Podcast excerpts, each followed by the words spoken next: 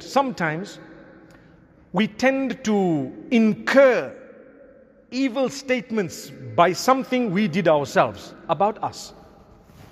You swear someone's mother, he swears your mother. That's why the Prophet ﷺ says, Cursed is the one who swears his own father. So he was asked, How can a man swear his own father? So he says that he swears the father and the mother of another, so that person swears his father or mother as a result. So who caused it? You caused it. So let's not curse each other. Let's not swear each other. More so, when you disagree with someone, there is no need to belittle them. No need to belittle them. Remember that.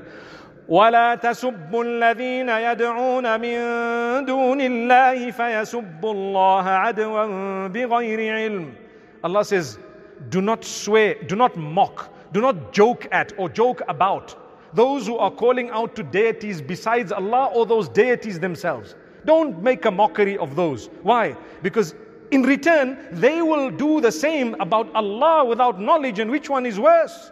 May Allah subhanahu wa ta'ala strengthen us and grant us goodness.